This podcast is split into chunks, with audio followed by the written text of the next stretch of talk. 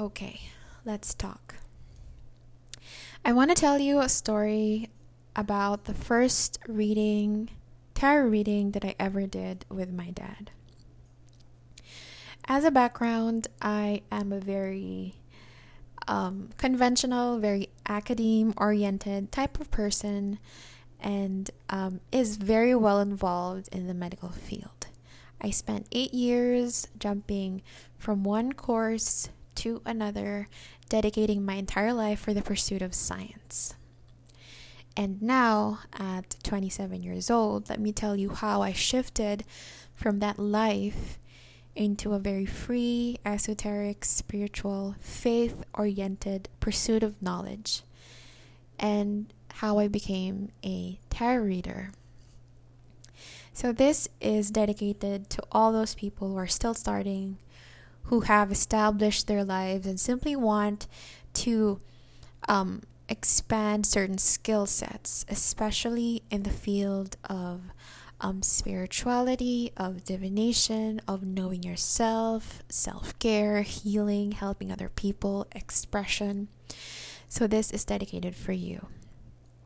And this is my story of however, how my first tarot reading changed my perception of who I am as a person and how I would live my life for the next two years after that first reading. So, my first tarot deck was gifted to me by my dad. And my dad is, um, how can I describe him? He's my best friend. He is a devout Catholic. He believes in all things aswang, um,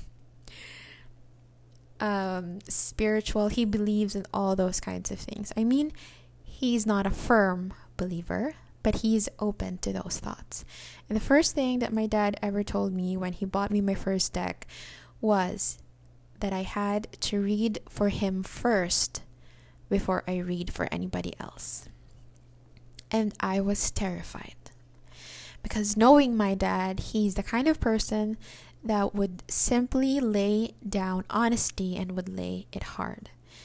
And that to me was the biggest challenge that I need to overcome before I started reading for other people. So I gave myself a good month, a good two months to actually prepare myself for that event.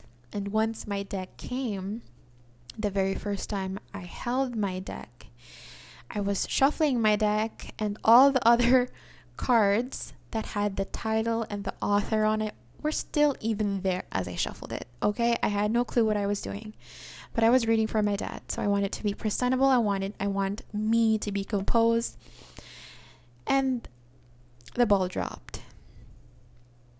The first card that I drew for my first tarot reading with my dad was the Devil card.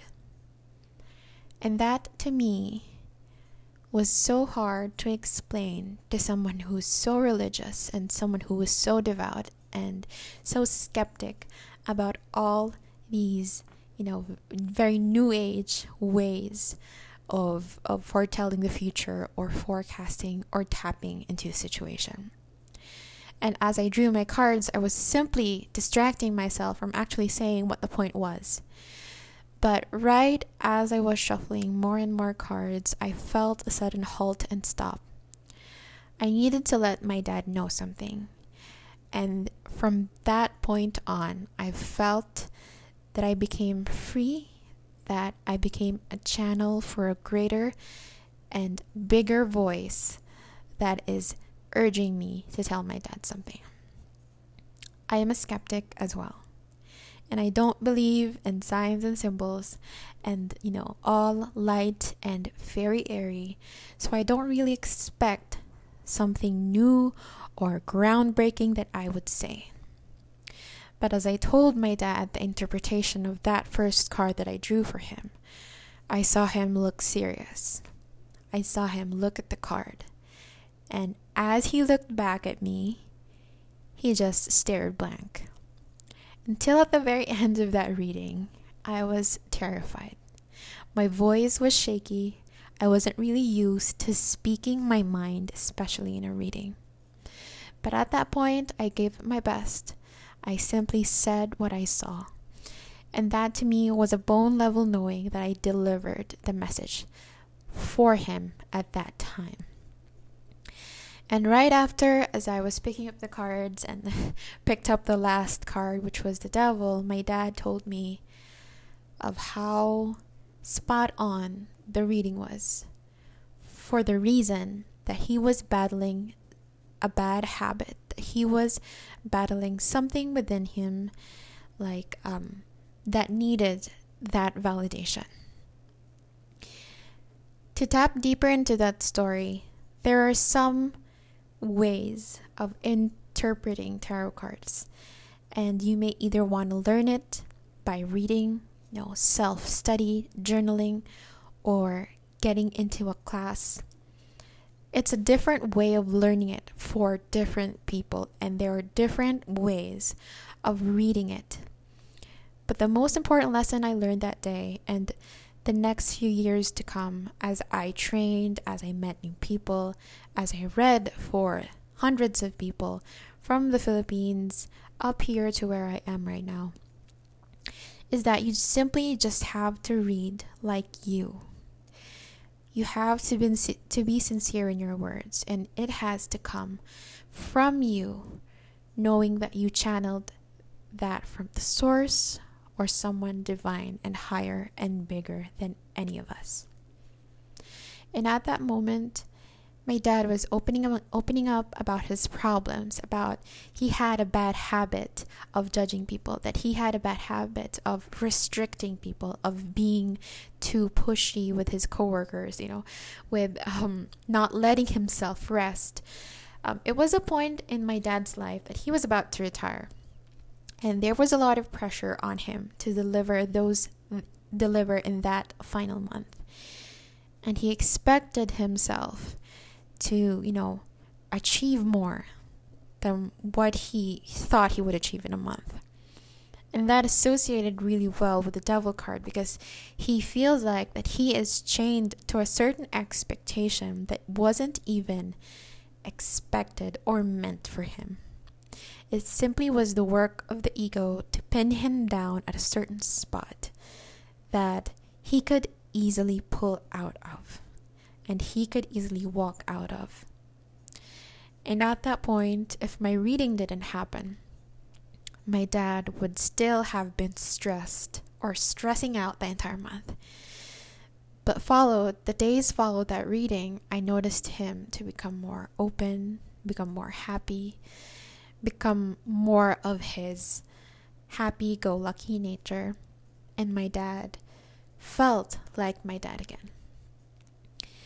And to me, that was the blessing of simply listening to my intuition and simply say what I saw from that reading. You know, I would go, I could have gone a very defensive route of how I would read for someone. I would have told him that, oh no, tarot cards are not evil all these practices are not evil you know i would i would have went on a tangent trying to prove that the messages of this craft that I was learning was pure and sincere and was right here to help us all. But right there and then, I felt that it had no point. It had no point in defending what I would say to anyone else. It was simply up to me to convey the message, and that is all. And for those of you who are being faced with a lot of judgment and are facing a lot of questions, a lot of skepticism from people, it is not, you know, entirely up to you to defend the craft. Because ultimately, the craft is there to defend you. And in that way, draw you away from people who are harmful for your energy who are deep down very judgmental. Because I know of a lot of religious people who are open to what I do. And for one instance, I even re- read for a baby shower. Um, I read for people who are celebrating their birthdays, having their aunties and lolas and lolas there, and we're just simply having fun. You know? But there are some people online, people you don't see, people who are masked by um, uh, dummy accounts or fake names. People who hide behind a mask and they would tell you what they would not tell you in person. And if you put your heart and soul to pleasing people, that one negative comment means a lot to you. That post that did not blow up, that follower count that did not rise for a few months, that will get to you. The algorithm will get to you. The process of reading will get to you. The perfect deck, the new decks, you would probably scramble for them and, and run towards them and thinking that once you got that perfect deck, you'll read perfectly. It's only up to you on how you read, when you do it, and who you do it for. And that is the magic of tarot reading that has imparted or that has opened me up in my life.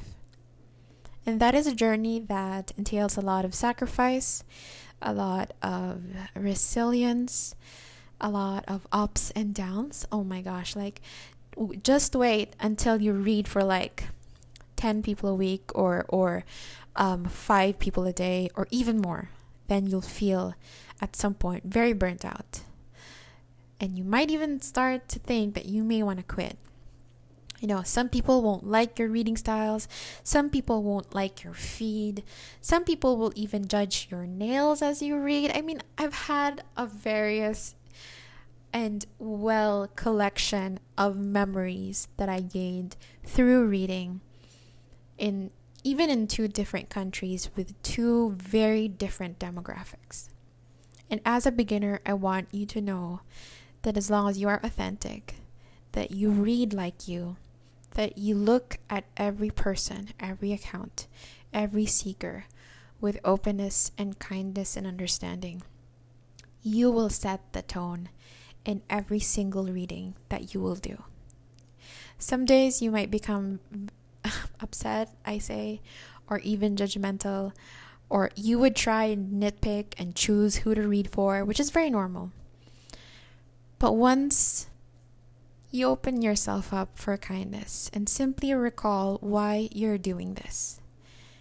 You know, you may be ha- you may have a lot of reasons why you're doing this.